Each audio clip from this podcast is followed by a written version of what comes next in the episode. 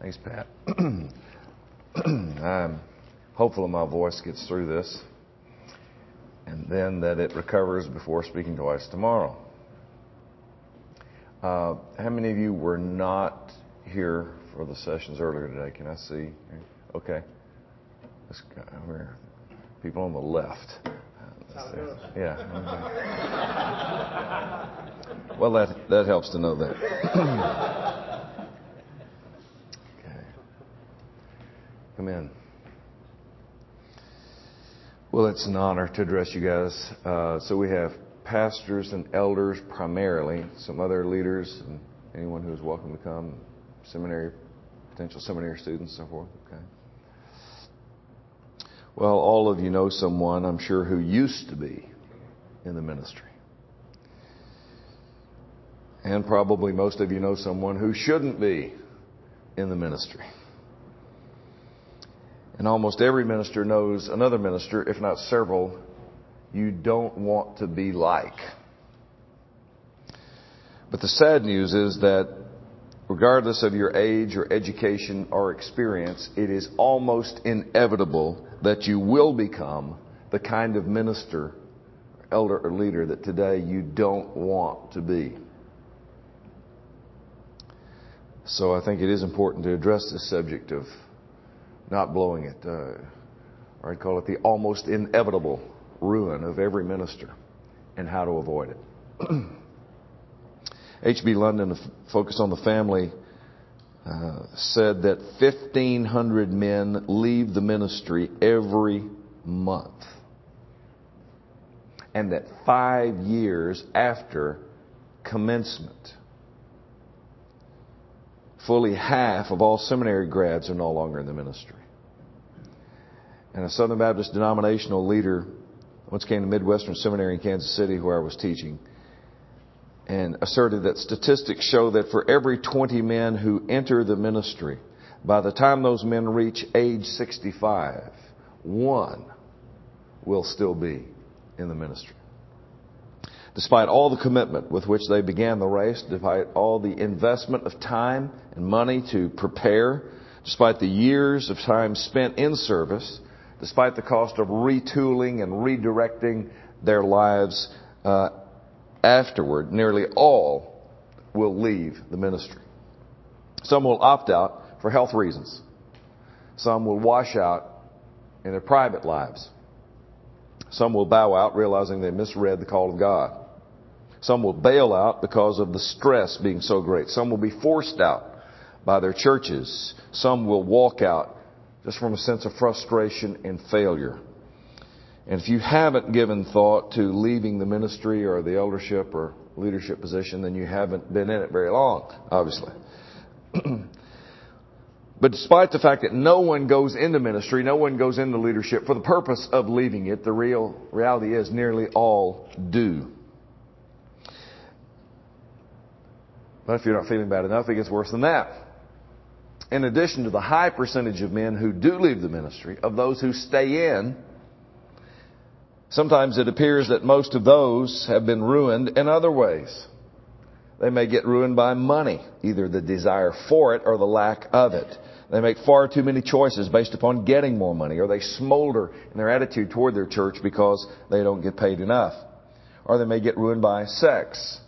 I have a publication in my files where it says 25 to 35% of ministers are involved in inappropriate sexual behavior at some level and even when it's unknown to others, their preoccupation with sex or pornography so absorbs their attention that their true spiritual impact is ruined. Or they may get ruined by power. They become authoritarian. They may not have started out that way. In fact, perhaps they got that way because they were so faithful to one place of ministry for so long that the sin came upon them gradually. Or maybe they discovered that denominational work or administration was something they really enjoyed. And after a while, they enjoyed serving their political appetites more than Christ. They enjoyed pulling strings more than preaching sermons, to get in the inner circle of the right people, to be able to place people in positions or keep people out of influential positions, to be among the first to get inside information became the ministry. to these men. Or they may get ruined not just money or power, but sex or pride being another. The greater the influence God gives them, the greater they become in their own sight. And the more they deserve, the more they believe they deserve this influence. But you know, it may be that pride is the sin that not only God, but men hate most. And regardless of their knowledge or their abilities, they aren't loved or admired. They may get the admiration of the ignorant or of the undiscerning or of those who want to piggyback on the power of such men, but they will not get it from the godly. Or they may get ruined by cynicism. I mean, when you spend a great deal of time around ministers like I've just described, it's pretty natural that those kind of guys would make you cynical. When you're around ministers who've been ruined by some degree to money, sex, power, and pride, no wonder you get cynical. In addition, you deal week in and week out with people who claim to be Christians but often don't act like, act like it. You deal with people who sometimes treat you worse than the world does. And when you've ministered for years and you see little apparent fruit in the lives of those you've given your life for, it's easy to become cynical. No one's testimony thrills you anymore. No book moves you. No sermon motivates you. And some who stay in get ruined by success. They become CEOs, not shepherds. They become managers, not ministers. Their model is business with its emphasis on numbers and units and products and marketing and customers rather than a family with its emphasis on love and relationships and new births and maturity. Or a farm with its emphasis on sheep, fruit, and growing things. So in some cases, most cases in fact, ruin results in men leaving the ministry. In some cases, they remain, but get ruined nonetheless. And they become something that today they don't want to become. You see them politicking their way through denominational life or church life, and, and you say, Lord, I don't ever want to become like that. You overhear their cynicism in conversations, and you say to yourself, Lord, please don't ever let me become like that. You perceive their sense of self-importance when you meet them, and they tell you where they serve, and in your mind you say, boy, I don't ever want to become like that. You bring up spiritual matters, and you get the clear impression that they'd rather talk about something else. They're more interested in other things than the things of God, and you recoil and you say, Lord, please, I don't ever want to become like that. You hear them preach in their arrogant attitude or their worldliness or their lack of earnestness or their professionalism or their hypocrisy causes you silently to pray over and over, Lord, please don't ever let me become like that. The bad news is you will. It's almost inevitable. That's you in 20 years. You will either become like that or you will make progress. There's no middle ground. And it's always been that way. When the Apostle Paul was inspired to write the letters we call the pastoral epistles, those letters written to instruct ministers, many who had entered the ministry were already ruined. In 1 Timothy 1 6, there were ministers who had turned aside to fruitless discussions. In 119, some had suffered shipwreck in regard to their faith. In chapter 4 verse 2, he warned ministers, warned of ministers filled with the hypocrisy of liars, seared in their own consciences with a branding iron. Chapter 6 verse 4, he told Timothy to watch out for the minister who is conceited and understands nothing, but has a morbid interest in controversial questions and disputes about words, out of which arise envy, strife, abusive language, and evil suspicions. Chapter 6 verse 5, he spoke of the hold money had on these ministers, for he says they suppose that godliness is a means of gain. In chapter 6 verses 20 and 21, he warned Timothy to avoid ministers characterized by worldly and empty chatter and the opposing arguments of what is falsely called knowledge, which some have professed and gone astray from the faith. In 2 Timothy 1.15, Paul names two ministers who turned away from me. In chapter 2, verses 16 to 18, he speaks of ministers whose talk will spread like gangrene. Then he names two such ministers who have gone astray from the truth chapter 3 verse 5, he warns of ministers who are holding to a form of godliness although they have denied its power. Chapter 3 verse 8, these ministers are men who oppose the truth. Chapter 4 verses 3 and 4, Paul speaks of ministers who will teach in accordance to the desires of people who will not endure sound doctrine. And in Titus chapter 1 verses 10 and 11, he described many ministers as rebellious men, empty talkers and deceivers, teaching things that they should not teach for the sake of sordid gain. And in chapter 116, he warned of ministers who profess to know God, but by their deeds they deny Him, being detestable and disobedient and worthless for any good deed. I remind you, he warned ministers like us of these things because it had already happened to people in his lifetime who had gone into ministry. And God inspired and preserved such words for ministers of every generation like ours because terrible things still happen like this to ministers and ruin them and there is an almost inevitable ruin of every minister. And it will happen to you unless you avoid ruin by making progress. How do you make progress in the ministry instead of shipwreck? Paul wrote to Timothy, thus God to us in 1 Timothy 4 15 and 16. Take pains with these things, be absorbed in them, so that your progress will be evident to all. Well, what are these things in 1 Timothy 4:15 which we are to take which if we do take pains with them will make our progress evident to all? Well, in the larger context, these things, he quotes, are the things Paul has written about in the first letter to Timothy, and ultimately we say in all three of the pastoral epistles. In the immediate context, it's the discipline Paul commends to every minister in verses 6 through 16. And these are summarized, I think, in the last verse of this chapter, 1 Timothy 4 16. Pay close attention to yourself and to your teaching. Persevere in these things. There's that phrase again. For as you do this, you will ensure salvation, both for yourself and for those who hear you. So, summarize in order to make progress in the ministry as opposed to making shipwreck of his ministry, a minister should pay, pay close attention to himself and to his teaching. First, pay close attention to yourself. If you're going to do that, let me speak under this heading don't let the ministry keep you from Jesus. Pay close attention to yourself as a minister. Don't let the ministry keep you from Jesus. And that's just what will happen. The ministry will turn your attention from Jesus unless you pay close attention to yourself. Now, at first, that command, pay close attention to yourself, sounds rather self-centered and narcissistic, doesn't it?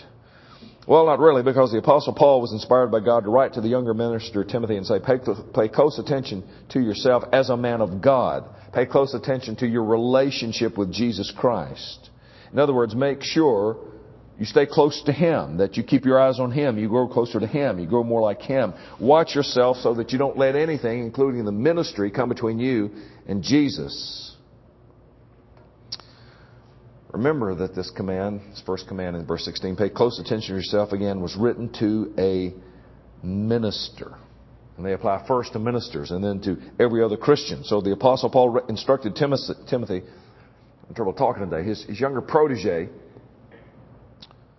to pay close attention to himself precisely because it's so easy for a minister not to do that.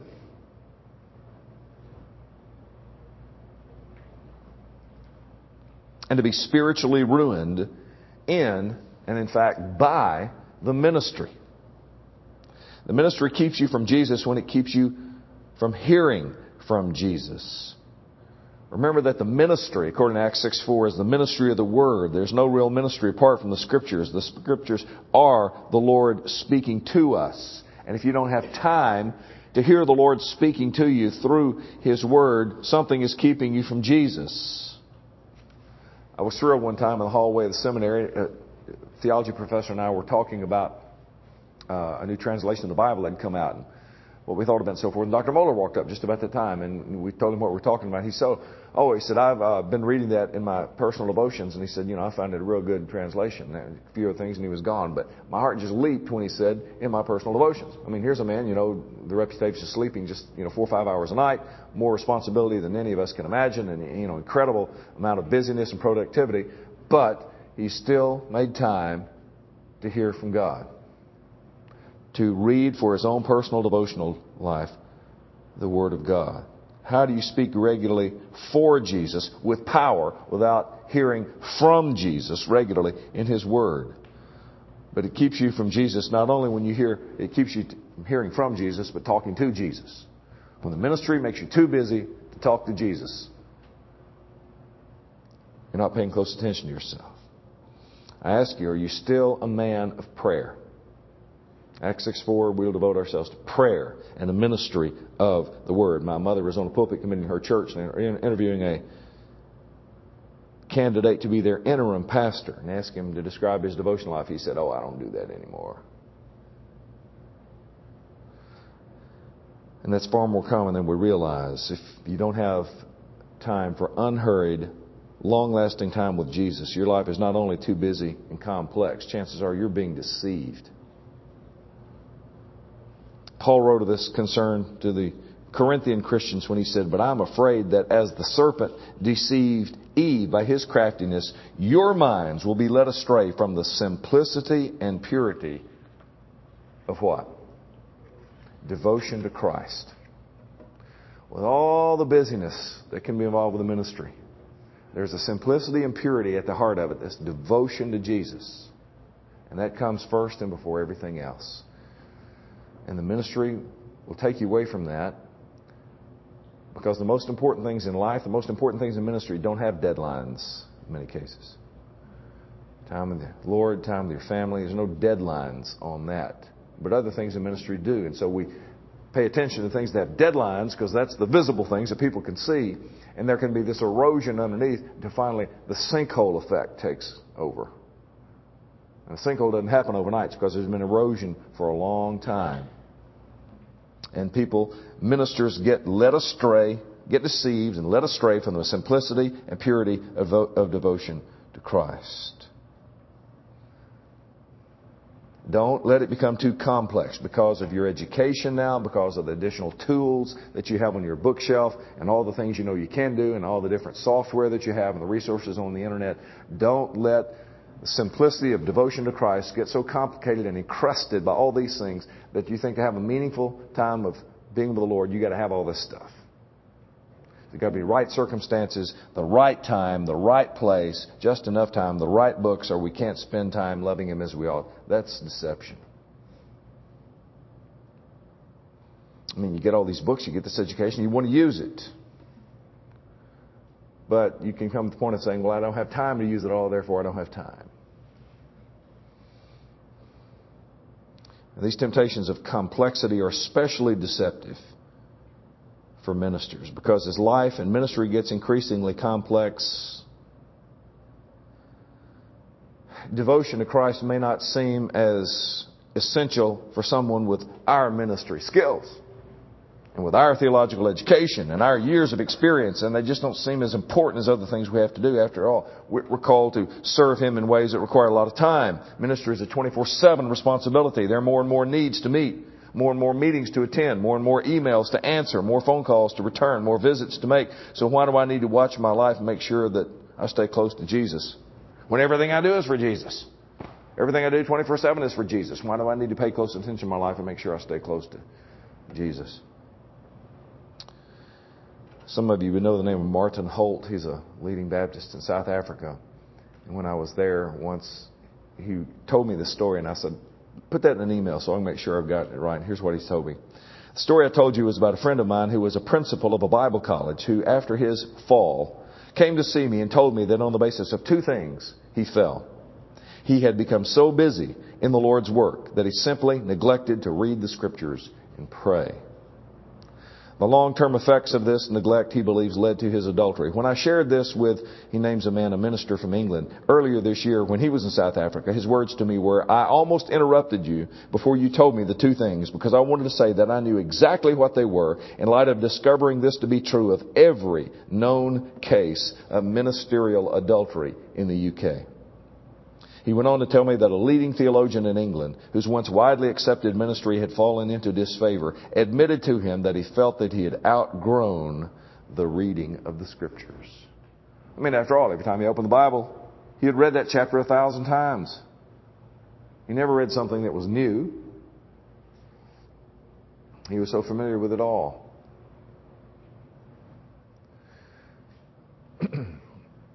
I have come to believe, having as a discipline and as a practice, having read through the whole Bible about 50 times, the New Testament another 25 or so times, and it reached that point where, you know, I never read something that, oh, I don't remember that in there before. I, I believe in light of this when I say, you know, I, I read it and nothing's new, and you know, you're tempted to think, why, why read this when I'm so familiar with it? I believe I've discovered there is a, a protection upon us that remains even when we don't see anything new, so to speak. Even if, in contrast to what I said earlier today, even if we don't have time, if we don't take the time to meditate on it, even if you do, just read it, close it, nothing really stands out. You say, I don't remember a thing I read. You know, I spoke against that for an hour and a half this morning. But even that, I believe, the daily reminder of the warnings of Scripture and so forth, just a regular exposure to that. When you are exposed to that temptation, the scriptural warning is so fresh that I think it has an, an effect. See what I'm saying? When you, when you get away from those warnings, it's just not as close to your heart. But when you read a chapter of Proverbs, for example, every day, and when you're tempted morally, and that Proverbs 6 jumps up. I was looking out the window one day through the lattice, and I saw a young man making his way across, and this harlot came out to meet him and so forth. He's ruined by her. When you just read that, that has a protective effect because it's a fresh warning. It's a recent warning. You get away from that, though you can almost quote the whole chapter. Nevertheless, when you've been just recently exposed to it, there's something that is protective about it just by reading the familiar passages over and over again. I had a student that I knew very well that was our top student at seminary where I used to teach. And he was discovered to have had an affair with a top student of the next year, who was a woman, who was also very close to me. And I was devastated by it. And he's out of the ministry now. And um, I was just with a, a mutual friend of both of them. Again, one of my former students, who was very good friends with both of them, who still has a lot of contact with both of them. And I said, I, I just can't believe that these stories I just told you were true of him, that, that he had quit, you know, reading the Bible and praying. For two reasons. Number one, I just knew him so well, I just had you know, that he must have gone against the pattern somehow. It just didn't fit with him. Furthermore, he's younger. He's not like all these other illustrations of guys late 40s, 50s, 60s who've read through the Bible so many times and so forth. He, he's still a young man, his 30s. And his friend said, no. He said, you know, we've stayed in touch since seminary and I, we talk at least once a week and I'll often say, well, how's it going spiritually? And he said, for a long time, he, to, he told me, he said, not well. He said, man, I just don't read the Bible and pray anymore. I don't get anything out of it. And that was going on before he fell into adultery here. Don't let the ministry keep you from Jesus. Or if it does, the ministry can be your ruin. And let me warn you, especially younger guys, you will have that temptation. It will come to you. You can say, ah, you know, happened to happen to me, but it will. I remember when I first went to pastor in the Chicago area, I was up there six weeks before my wife joined me. And one night, about 10 o'clock, I was at this intersection, Finley and Butterfield. There were three lanes there. Two lanes went straight ahead. Left lane was turn lane. So I'm in the middle lane, going straight ahead, and wait for the light changes. Car pulls up next to me, you know, and just kind of look. When it pulled up and the window was down, the woman was in there. She propositioned me. Now, I'm in area seven million people. I'm brand new. Hardly anybody knows me. Who's going to know? My wife's not there. Well, God would know. And my own conscience would know. And I promise you that kind of thing, one way or another, will happen to you. You say, no, it won't happen. I'm too old. I'm too ugly. I'm too fat. I'm too whatever.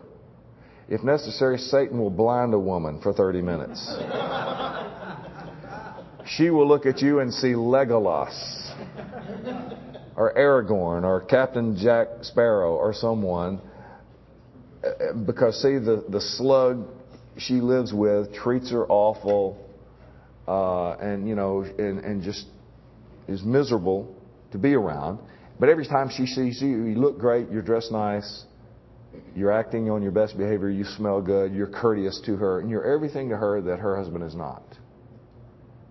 And she fantasizes about you and compares you to, to you know, her husband. And just the opportunity will happen. And I'll tell you when it will happen. It's when your wife is very pregnant and or very sick and things are miserable at home and so much is falling on you and every time you walk in the door it's like the twilight zone. She hands all the children here you know i need sleep. You know there's nothing to eat but here you take over. And life is you know just hectic at home. And so here's a woman who offers herself in pleasure to you with no responsibility and takes stresses off of you that are on you at the church and on you at the house. So it'll be at the worst possible time. Satan's not stupid. He knows what the buttons are. Money sex power pride. And he knows when to push those buttons if it's not happened to you, it will happen to you. And when it does, may the memory of this moment rise up like a guardian angel in your mind. And when it does, run. Don't negotiate. Don't talk it over. Run. I have a friend, I recommended him to his church about 15 years ago. He's out of the ministry now. And about a year ago, he was having conflict in his church, and some wicked people set up a woman to, you know, call him up and say, I need to meet with you. everything in him said, don't do this. She kept saying, I, I must. I, it's, it's crucial. She kept pushing. Everything in him said, don't do it, don't do it, don't do it. But he did it. And she kind of threw herself on him and reached over and kissed him, and someone took a picture. He's out of the ministry today. You know, he violated his own standard. Don't ever meet with a woman alone. One time he did it, and that's it. So one way or another, you know, and you're you're flattered. At, for the moment, you're flattered. You think, oh, and you know, he's not an attractive guy, and you know, you're flattered when some nice-looking woman kind of, you know, appears to want you, and no one else nice-looking woman does, you know. And just for a moment, there's that temptation. And yet, all his years, decades of ministry, all his theological education, it's all gone in a moment.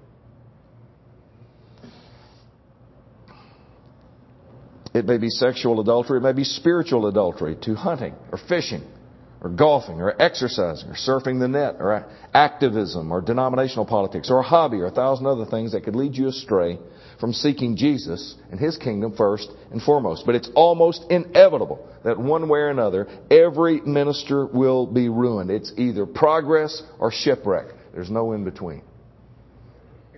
Pay close attention to yourself. Don't let the ministry keep you from Jesus. Paying close attention to your spiritual life is only half of the warning in this verse. There are some who maintain a devotional life of great piety whose effectiveness can be ruined in a different way. You can be ruined in the ministry if you don't, as verse 16 says, also says, pay close attention to your teaching. And so I plead with you, don't let the ministry keep you from learning. Don't let the ministry keep you from Jesus. Don't let the ministry keep you from learning. When the text says, pay close attention to yourself and to your teaching, the Greek word is didaskalia, which means teaching, instruction, or doctrine. That's why some translations render it as pay close attention to your doctrine. If you're going to do that, you got to keep learning. And the ministry can keep you from that. Now, I have guys that come to the seminary who have, with every spare moment, have been reading Christian books, reading the Bible, and they can't wait to get to seminary. And they think this is going to be heaven because their job will be the things that they're doing for pleasure now. And so they come there with their hearts white hot for the things of God but then gradually the shift begins to occur and they realize that these things are now their assignments. And they have to do them. And there are deadlines now. And they have to do it even if the kids have been up all night. And they have to do it regardless of anything else going on. And if they're taking a normal load at the seminary, they feel like they're taking a drink out of a fire hydrant. You know, they're in Bruce Ware's class, theology, and they're learning all stuff about open theism, and they walk out of 50 minutes of concentrated teaching on that, and they walk into Tom Schreiner's class on New Testament Greek. And then, you know, it's that for an hour. And then they, uh, they walk, may walk into a class with Dr. Mohler the next hour and get more. And it's just trying to take a drink out of a fire hydrant. And then they go home and they have to study the textbooks for those classes for several hours. And the information overload sometimes is so great that they feel like a man standing on the beach trying to hold back the waves. It just, just keeps coming in over them. But I keep warning them that the day they walk out of the classroom, it flip flops. And now once they get out, they are a well and everyone in the world is a bucket. And they will be drained dry unless that well is being replenished. It's hard to imagine when you're drinking from a fire hydrant that you're going to be drained dry someday, but that's exactly what can happen if they don't keep learning. It's inevitable. That's the nature of the ministry. You're either making progress or you're headed towards shipwreck. And one of the ways we make progress, it says, is by keep learning the things of God. Pay close attention to your learning, to your doctrine. In the last of his inspired letters, the Apostle Paul exhorted Timothy, You, however, continue in the things you have learned. Learn and become convinced of, knowing from whom you have learned them. 2 Timothy 3.14. In other words, he said, Timothy, you learned doctrine? Good. Keep learning. You think you got the incarnation down? Great. Keep learning. Keep studying the incarnation all your life. Continue living it. Continue learning it. You learned the Bible. Good. Continue learning it. You've learned how to preach. Good. Continue studying. Learning how to preach all your life. This is the way the minister is thrilled. Pat picked me up at the airport. He's, his book was Old Testament Theology. Just reading. Old Testament theology. Been carrying that around. Good. That's, that's what we're talking about. If you don't continue learning Old Testament theology, things you already learned in seminary, you'll be ruined as a minister. Either ruined in your personal life or ruined in your effectiveness. You'll either be one of those who, who rust out because there's nothing new, it's the same old stuff, or you'll stay in the ministry and be ruined because it's shallow and it's not effective. I think for a truly God called man, one of his greatest fears is of his life not counting for Christ, your life not making a difference despite all your efforts and prayers and labors and tears and it not making any obvious difference. But that's exactly what will happen. Your effectiveness will be ruined even if you stay in the ministry. It's almost inevitable if you let the ministry keep you from learning. Men who make progress in the ministry are like those men described in Proverbs 10:14, which says, "Wise men store up knowledge. They store up biblical knowledge. They store up theological knowledge. They store up pastoral knowledge." And, and they seek out, just like you coming here today, and store up any knowledge that will draw them closer to Christ and help them to know God better and make them more effective in the ministry. You want to be wise? Well, sure you do. Who wants to say, no, I want to be a fool myself? Of course you want to be wise. Then don't let the ministry keep you from learning. Listen to another observation by King Solomon, inspired in Proverbs 15:14 to write, "The mind of the intelligent." Interesting. Just pause right there. Christianity Today an article one time I remember on this uh, that said the mark of intelligence, according to the Bible, the mark of intelligence is not your IQ. It's not the number of degrees you have. The mark of intelligence, according to the Bible, is what? The mind of the intelligent, can you finish the sentence? Seeks knowledge. May not have formal education, may not have degrees, but the, the sign of intelligence is that you keep seeking knowledge. You may struggle to get through seminary, have no seminary training at all, but make progress in the ministry because you pay close attention to doctrine, like this passage says, and you keep learning the things of God. I see others that come out of the seminary and they blow out of there like a steer out of chute number two. You know, they get all this promise and all these gifts, but they don't keep learning, and it's just, you know, a flat trajectory for a while and then shipwreck. Because it's always in the past all their learning, all their education, intentional learning, is in the past. Samuel Hopkins was one of the early biographers of Jonathan Edwards. And he said when he met Edwards, he was impressed by the fact that a man already 20 years in the ministry had still an uncommon thirst for knowledge. He read all the books, especially books of divinity that he could come at. So here's Edwards, considered by the Encyclopedia Britannica the greatest mind that America's ever produced, who out on the frontier was the smartest man in any gathering he ever went to. He was the best educated man in the room, no matter where he went. Whether a group of ministers or in any meeting there around Northampton. Think about that. You're always the smartest, best educated man in every meeting, in every group, all of your life. But he didn't coast. He kept learning. He kept growing, especially in things of God. He didn't let the ministry keep him from learning. Edwards reminds me of the Apostle Paul, who in the last chapter he ever wrote, said to Timothy, When you come, bring the cloak, which I left at Troas with Carpus, and the books, especially the parchments. Here's a man with distractions, knowing he's about to be killed, persecutions, responsibilities we can hardly imagine. But he didn't let that ministry keep him from learning, even as an old and skilled minister. He didn't rely upon that. Here's the man who wrote the doctrine we study, but he still wanted to study doctrine. Nathaniel Ranew, one of the Puritans, wrote a book on meditation. He said the, the mind is like a water wheel. You know, you've seen those old mills beside the river, and the wheel is on, you know, always turning. Even though the gears were disengaged inside until they had something to grind, outside the wheel is always turning. And he said that's the way the mind is. Even when you're asleep, you're dreaming. Your mind is always turning. And so he said, we want to put the best grist in that mill. And that's what the Apostle Paul said. I mean, you'd ever think if there's a guy who could coast about studying theology and learning, it's the guy who wrote our theology and who's about to die. So he could just sort of coast, you know, for the next 24 hours or 24 days, whatever he might have, have left. But no, he said, until I die, I'm going to think of something. What's the greatest thing in the world I can think of? How about thoughts of God? So bring me the books. So I can put the best possible thoughts in my mind for as long as it lasts. Why think about junk in the last days of my life. Without this kind of intentionality, you're going to be ruined.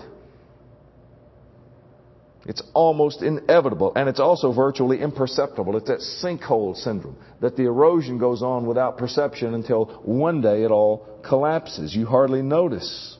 It's like driving from the Rockies toward the Mississippi you hardly notice most of the time that actually there's decline and you're going down thousands of feet, but it's so slow and gradual you don't realize it until you're at the delta. Pay attention, says the text. Pay attention to yourself and to your teaching. Persevere in these things. And don't think that, well, it'll get better. And it, you know, the ministry won't keep you from learning as it does now. I have seminarians who tell me, man, I can't wait to graduate and read, read the books I want to read, you know. I, I won't have to read your thinking textbooks and I won't have to, you know, study for these quizzes and exams and all this kind of stuff anymore. I won't have that burden. I won't be spending all Tuesday night studying for exams and so forth on Wednesday. I said, yeah, that's right, you won't. You'll be at a deacon's meeting all Tuesday night. What's the difference? You'll be at a hospital visitation. You'll be doing counseling. You know, you'll be visitation all Tuesday night. What's the difference? The problem is time.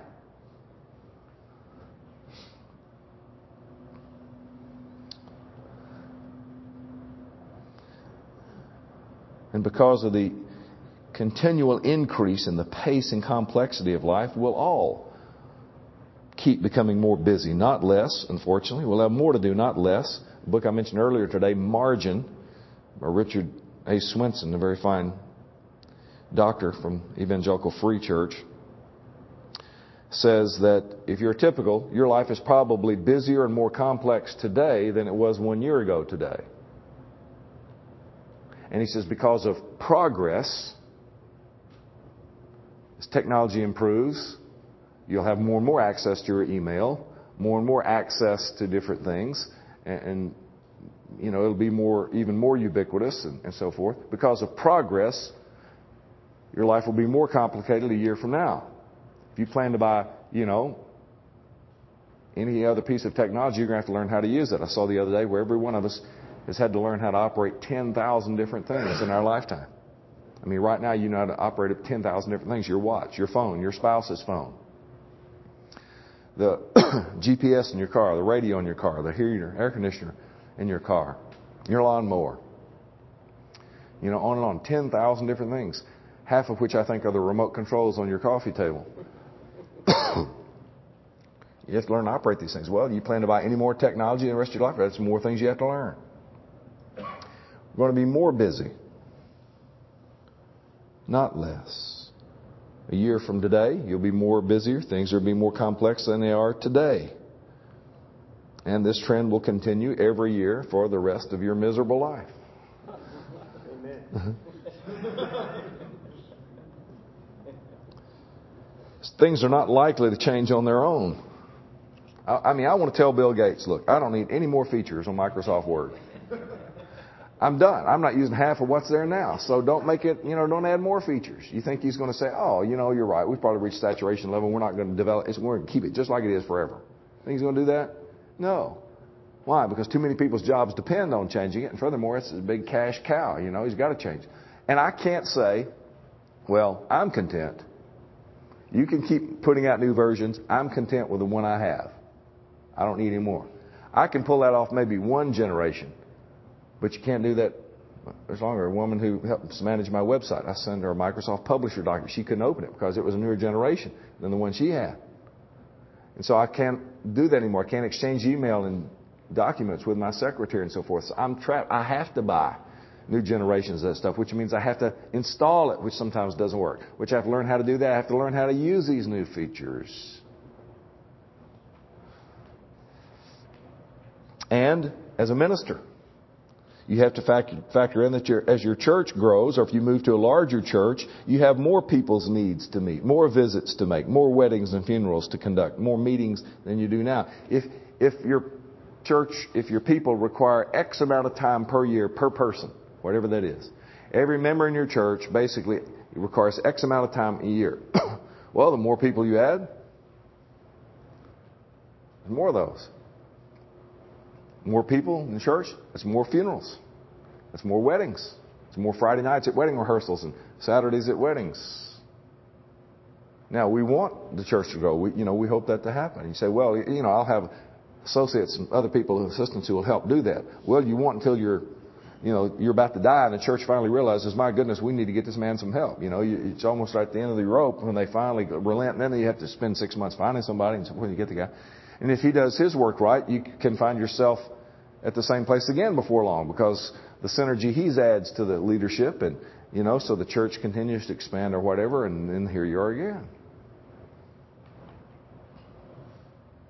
And you add additional staff that's someone else you have to supervise. And the spiral continues.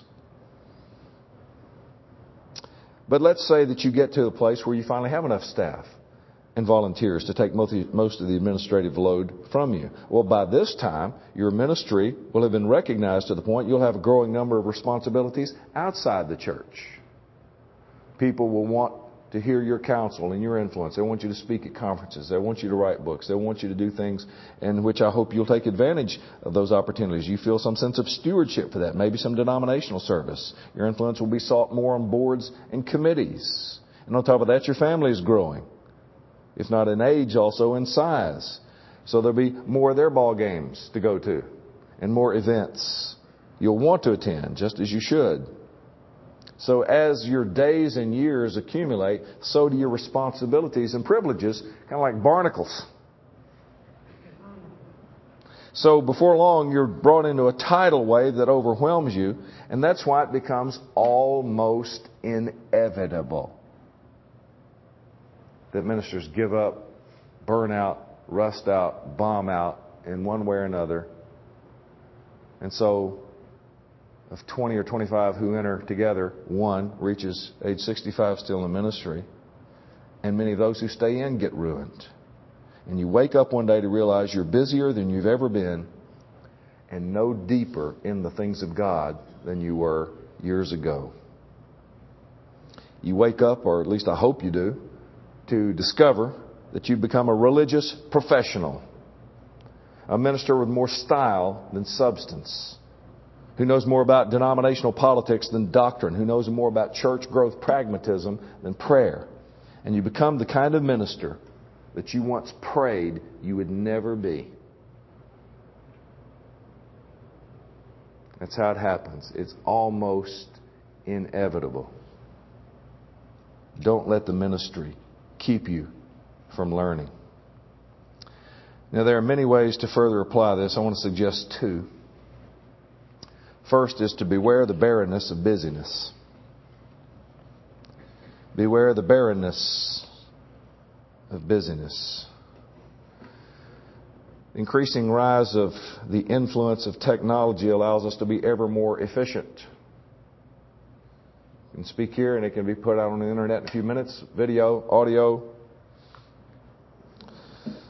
So we're more efficient. We now in a situation where we can talk on the phone while we're eating fast food breakfast at the ATM.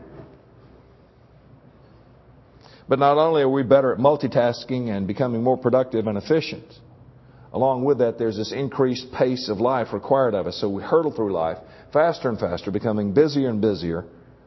You don't think so? Notice how long it takes for you talking with a minister from another church before one of you says, you know, how you been? Well, I've been, I've been, what's the word?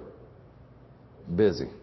You'll never talk with hardly anyone, especially some other ministerial leader, for 60 seconds without one of the other talking about how busy you are. So the result is that in our busyness and productivity, we're increasingly efficient at leading meaningless lives. Increasingly efficient at leading meaningless lives. Resist the temptation to believe in a microwave spirituality or shortcut Christ likeness. I read a book by a guy named James Gleick called Faster. And the subtitle is uh, the almost, let's see, how do you put, uh, I don't have it here. Uh, the acceleration of just about everything.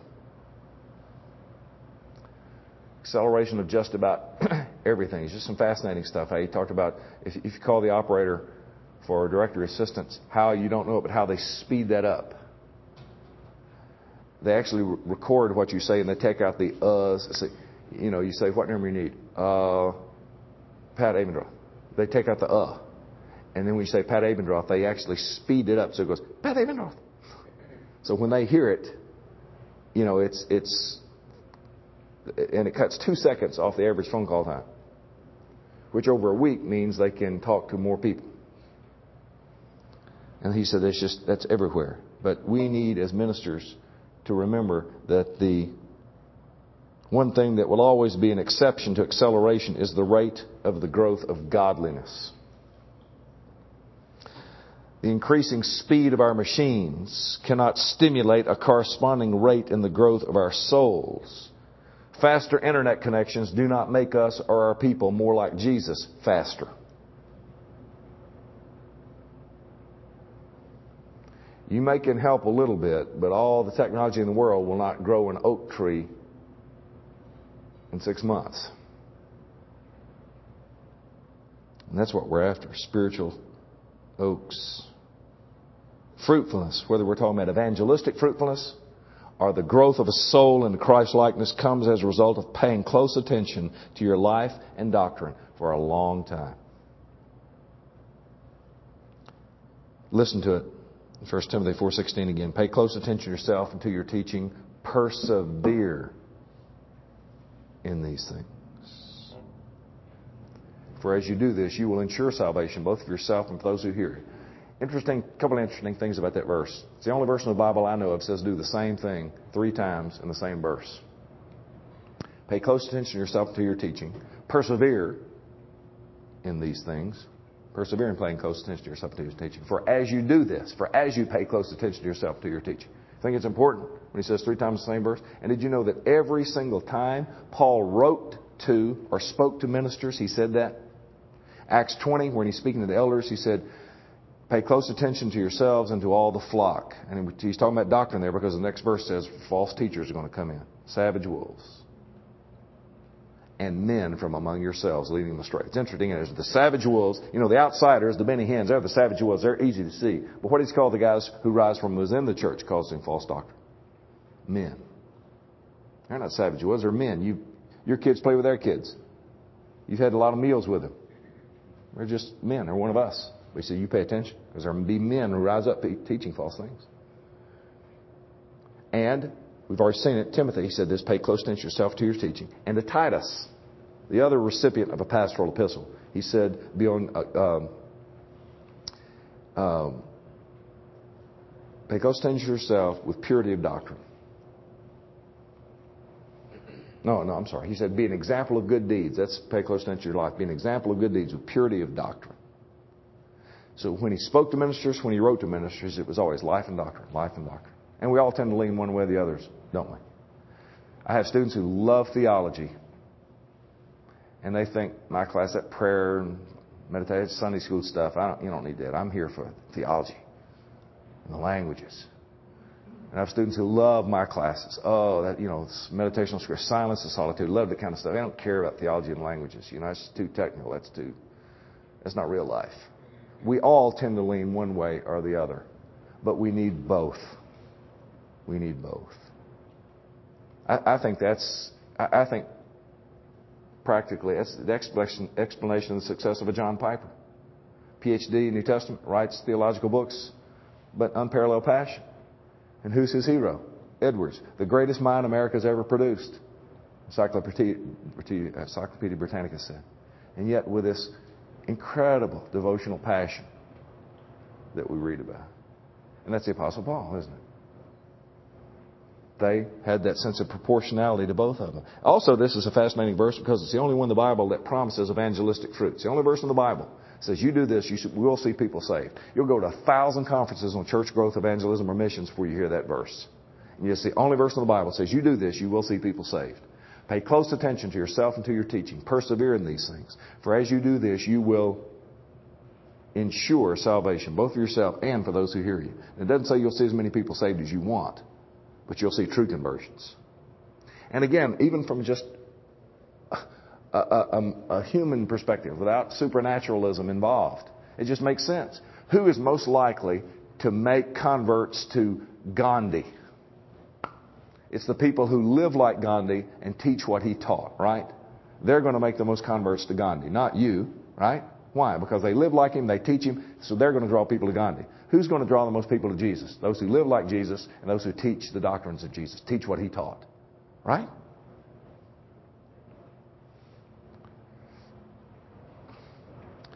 There is a difference between activity and progress. I, I know a uh, man in the ministry I consider very lazy. But if I told him that, he'd be shocked because he's busy. There's a difference between busy and being lazy. I mean, he's always doing something. He doesn't just sit around with his feet propped up. He's active, but he's lazy. At least about the things of ministry, things of God. Uh, you know, you can be very active and not make progress read a story about these guys who were on an expedition to the North Pole. And they had their bearings very clear. And they knew they were making progress. They, you know, they'd, okay, we walked 10 miles today. And they were looking, but we're no closer. And then one day they were made 10 miles, but we're actually farther away. And it took them a while to realize they were on this enormous iceberg. That though they were making progress toward the North Pole, the whole thing was taking them away. You can be very busy in ministry and yet it take you away from Jesus and take you away from learning. You can go 500 miles at 200 miles an hour on a NASCAR track and get nowhere. Busy and yet barren. So beware the barrenness of busyness. Second, take pains with the pastoral epistles. I return to the exhortation we started with, the words of the older preacher to the younger in 1 Timothy 4:15, take pains with these things. Be absorbed in them so that your progress will be evident to all. There's nothing more common for a seminary professor to hear from alumni than, well, boy, they never taught me that at seminary. You know, I went through this and they never told me anything about that at seminary, and I want to say, we know that. We're, we're very aware of our limitations in seminary education. Believe me, we would love to have our students longer for a variety of reasons. If for no other reason, the money that comes in, okay? So believe me, we'd love to have our students longer than we get them. And while three or four years of a seminary education can sound like a long time, when you start looking at how much time are devoted to specific subjects and issues, when there's so many to deal with, it really isn't that much. For example, I, I think the seminary in the Bible is 1st, 2nd Timothy, and Titus. That's the Bible seminary. But you know, unless they take an elective class, and it would be an elective in it, that's part of New Testament survey, they may get one or two classes on pastoral epistles. You see, how can that be? Well, when you figure up all the classes they have to take, you know, how much time is spent in the languages and how many theology classes they have and missions and evangelism and learning how to preach and spirituality classes and ethics and on and on. And you start figuring out how much do they actually spend on a given subject in a three-year seminary degree. It isn't as long as you think. So we know there are a lot of things. What we do is we give them a biblical compass and tools to use when they get out there.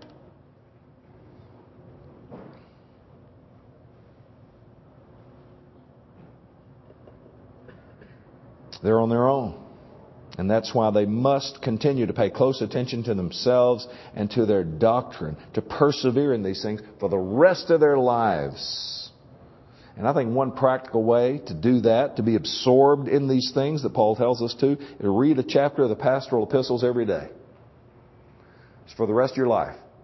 Six chapters in 1 Timothy, four in 2 Timothy, three in Titus. Take those 13 and just read them a chapter a day and just start over for the rest of your life. Just keep going. Live in them so you can live them out. Christian author Os Guinness quotes a Japanese businessman who said, Whenever I meet a Buddhist leader, I meet a holy man. Whenever I meet a Christian leader, I meet a manager. The ruin of every Christian minister into a mere religious manager or worse is almost inevitable. You're not a manager. You're a minister of Jesus Christ. So be a holy man. And to be a holy man, you must be absorbed with the holy things of God. Not in the past, but always. Whenever I see some of our graduates at commencement, see these guys lined up in their robes. You know, we're in our regalia up on the platform. They're out there before us you know, it's a great day. But I, I look at him and I feel somewhat as I imagine General Pickett must have felt when he sent his troops from Seminary Ridge, where they started, to Cemetery Ridge, where the where the Yankees were. And he knew what was going to happen. He knew what a bloody charge it was going to be. And I can almost see, I look out there at those students, and I know they're about to charge out of the seminary. I can just see one of them taking a bullet through the heart. I can see a cannonball cutting one of them in half. Another one decimated by grape shot. And I know that in one way or another, just like Pickett knew on that day, when nearly every one of them that was sent up there was killed or wounded, lost or, or wounded, that every one of these guys start well and they're well intentioned, but most of them are going to fall in the field before they get to the end. It's inevitable. The world, the flesh, and the devil outnumber you. They have you in their sights. And whether you're fresh out of seminary or a veteran, unless you're making spiritual progress, like spoken of here in the pastoral epistles, you will be hit by enemy fire. But whether it takes you down or not is going to be the issue. It takes down most. So take pains with the things of God. I mean, charge the gates of hell to, to your last breath. You do that, you won't waste your life. As Piper says. And so you keep charging, you're going to get hit. And hit hard. Take pains with the things of God. Be absorbed in the pastoral epistles. Pay close attention to your life and doctrine all the rest of your life. Don't let the ministry do what it almost always does to other men. Don't let it keep you from Jesus. Don't let it keep you from learning. Let's pray. Father, these are sober words. They're sober words for me to say. They're sober words for me to hear. Because I know how I myself am tempted in all these things. How easy it would be for me to fall, traveling so much. Lord, I pray for myself as I pray for the rest of us. We are grateful for the Holy Spirit. We realize that in and of ourselves, we cannot keep ourselves. We do not have the power. We do not have the unending resolve. We thank you for the one who keeps us. And we pray, O oh Lord, that you would have mercy on us and, and protect us even from ourselves as well as from the world, the flesh, the devil. Pray for everyone here to make progress in the ministry. Pay close attention to themselves, their walk with you, to their doctrine. May they be men who stay close to Christ and who come to things like this and read and learn to grow as a minister and not become stagnant. So many responsibilities. It's such a great temptation to just kind of stay where we are, keep doing the work. Lord, grant great grace to every one of these men. Bless their ministries with much fruitfulness, especially on the Lord's day tomorrow. For asking Jesus' name and for your glory. Amen.